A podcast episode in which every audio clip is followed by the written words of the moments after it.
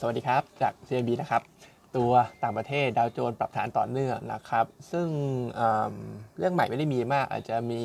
เรื่องของมินิทเฟดของเดือนกรกฎาที่ประชุมกันไปเนี่ย ออกมาเนี่ยมันยังมีความฮอกกิชอยู่นะครับ เห็นบอกว่าเงินเฟอ้อยังไม่ได้ลงตามที่เขาต้องการรวมไปถึงภาคแรงงานยังตึงตัวอยู่ ก็เลยบอกว่าครั้งหน้าก็ยังมีโอกาสขึ้นดอกเบี้ยอยู่ แต่ทีนี้ตลาดผมว่ามันไม่ได้ตกใจอะไรนะครับ เพราะว่าถ้าไปดูความน่าจะเป็นการขึ้นดอกเบี้ย ก็เหมือนเดิมนะครับยัง maintain ว่าครั้งหน้าเนี่ยจะ maintain โอกาสก็อยู่สักประมาณ 80 ไปปลายอยู่เช่นเดิมนะครับเพราะฉะนั้นก็ เรื่องของความ hawkish เนี่ยก็ยังมองเหมือนเดิมวิวเดิมว่าทงน้อยลงเรื่อยๆนะครับในขณะที่ราคาน้ำมันดิบก็เหมือนจะกลับเข้าสู่กรอบเดิมแบบเต็มตัวนะครับสำหรับตัวน้ำมันดิบนะครับไม่ว่าจะเป็นเบรนท์กับ WTI เพราะฉะนั้นตัวอย่างสผ. ก็รอ trade ตามแนวรับ ซึ่งรอบนี้ก็มองไว้อยู่สักประมาณ 150 บาทนะครับ ส่วนในไทยเราเมื่อวานขายทั้งคู่นะครับไม่จะเป็นตัวของฝรั่งแล้วก็โลเคอลเอง แต่ทีนี้เรื่องของการเมืองน่าจะเริ่มชัดขึ้นนะครับ แล้วก็ตอนนี้ก็กำหนดการโหวตนายกรอบรอบรอบรอบรอบสคนว่ากันรอบ3แต่ว่าจริงๆมันคือรอบ2นะครับก็น่าจะเป็นวันอังคารที่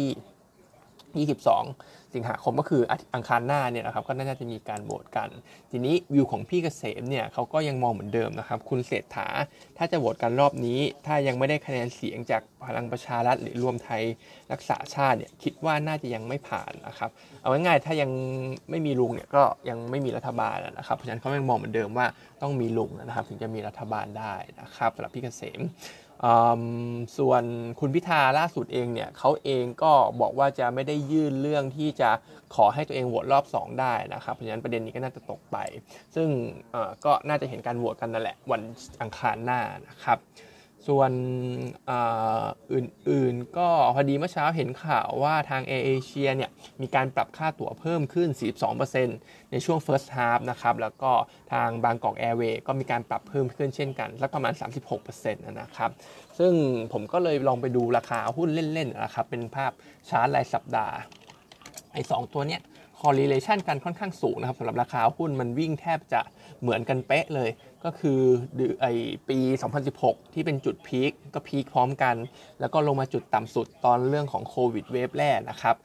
magnitude การขึ้นลงเนี่ยก็พอๆกันมาโดยตลอดนะครับ แต่ณปัจจุบันเองมันราคาหุ้นเนี่ยมัน divergent กันนะครับ อย่างเช่น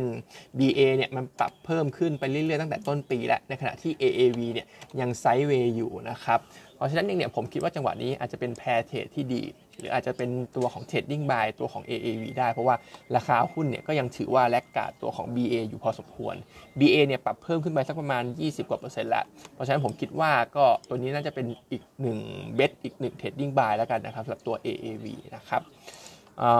ส่วนตัว paper ของเรานี้นะครับอันแรกก็จะเป็น oil and gas นะครับซึ่งเปเปอร์นี้เป็นภาพที่อาจจะ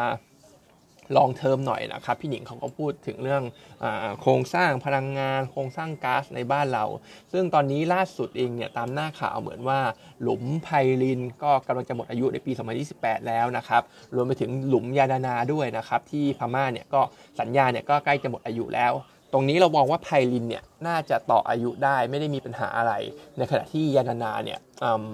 เขาเรียกว่าปริมาณแก๊สที่หลุมเนี่ยมันน่าจะน้อยแล้วนะครับ คิดว่า ใน assumption ของพี่หนิงเนี่ยเขาตัดทิ้งไปเลยนะครับสำหรับยานานา แต่ว่าไพลินเนี่ยเขาต่ออายุได้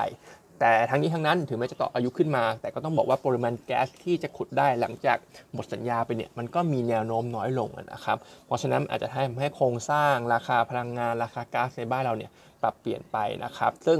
อนาคตก็น่าจะเห็นการ import LNG กันมามากขึ้น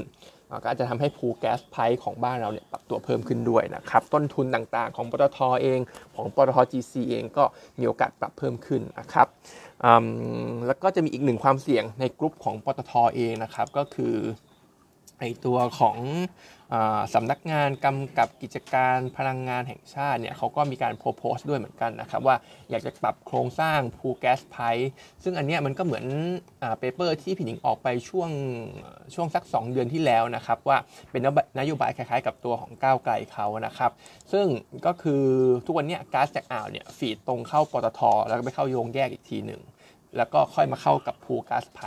แต่ว่าสิ่งที่ ERC เขาอยากปรับเนี่ยก็คือจะเอาก๊าซจากอ่าวเนี่ยตรงเข้าตัวของพูก๊าซไพเลยนะครับ ซึ่งจะทำให้พูก๊าซเนี่ยราคาปรับลดลงนะครับ ตรงนี้จะทำให้ปตทเนี่ยต้นทุนสูงขึ้น volume ขายหายไปด้วย เพราะว่า การปรับโครงสร้างต่างๆนานา แล้วก็จริง ๆ มันจะรวมไปถึงการ import LNG ของทางฝั่ง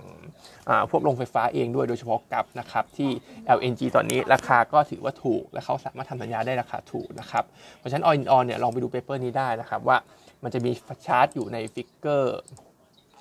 โทษนะครับ ชาร์ตอยู่ใน figure 9 figure 10 นะครับ ค่อนข้างชัดเจนว่าเดี๋ยวกลุ่มปตทจะโดนกระทบ จากเรื่องของต้นทุนพลังงาน หรือรวมไปถึงอาจจะ volume ขายด้วยที่โรงไฟฟ้าต่างๆ จะ import ตัว LNG เข้ามาเองนะครับเพราะฉะนั้นทั้งหลายทั้งปวงเนี่ยก็ยัง underweight กลุ่มนี้อยู่ ถ้าจะเลือกตัวหนึ่งตอนนี้คิดว่าปตทสอพอเนี่ยดูปลอดภัยที่สุด แล้วก็เล่นตามตัวของราคาน้ำมันดิบไปนะครับ แล้วก็ all in all อีกเรื่องหนึ่งประเด็นนี้เนี่ยจะเป็นบวกกับกลุ่มรถไฟฟ้า โดยเฉพาะตัวของ GULF นะครับ แล้วก็จะมีมิ팅ของอิชินะครับก็ management เนี่ยเขามีการปรับตัว target ยอดขายในปีนี้เพิ่มขึ้นไปเป็น 20%แล้วสำหรับการเติบโต จากเดิมเนี่ย 15.3 นะครับ ซึ่งจริงๆ ตรงนี้ก็อินไลน์กับเรานะครับ เราทำไว้ประมาณ 22%ไม่ได้แตกต่างกันมากนะครับ ก็ performance ค่อนข้างดีแหละสำหรับตัว EC ผู้บริหารก็ยังมั่นใจว่า quarter 3 ก็ยังจะเห็นตัว e a r n i n g เนี่ยออกมาดีต่อเนื่อง เพราะตอนนี้เราถ้าไปดูนะครับตลาดเครื่องดื่มทั้งหมดเนี่ยไม่ว่าจะเป็นแอลกอฮอล์ชูมกำลังฟังชั่นแนลอะไรพวกนี้ ตลาดที่โตดีที่สุดคือ ready to drink ชาชาชาพร้อมดื่มนะครับโทษทีชาพร้อมดื่มนะครับ โตดีที่สุดนะครับ แล้วก็มองว่าทั้งปีเนี่ยจะเติบโตได้ดีที่สุดด้วยเช่นกันนะครับ ก็เป็นบวกต่ออิชิแน่นอนสำหรับวันนี้ แล้วก็ปัจจุบันเองเนี่ยเขามีแผนที่จะเพิ่มกำลังการผลิต ของตัวเองเนี่ยจะเพิ่มภายในสิ้นปีหน้า แต่ว่าปัจจุบันเร็วๆนี้เนี่ยเขาจะมีการ OEM ออกไปบ้างนะครับเพราะว่าตอนนี้เหมือนดีมานเขาดีมาก แล้วเขาก็เสียโอกาสในการที่กำลังการผลิตตัวเองเนี่ยเริ่มต้นเริ่มเริ่มเริ่มผลิตไม่ทันนะครับตรงนี้ก็น่าจะเป็นบวกต่อตัวหุ้นอีกเช่นกันนะครับก็ยังแนะนำซื้อเหมือนเดิมสำหรับตัวอีชีนะครับ valuation เนี่ยถูกกว่าเซเป้แน่นอนนะครับมี upside ด้วย target price อยู่ที่ 18.4 นะครับวันนี้ก็มีเท่านี้นะครับ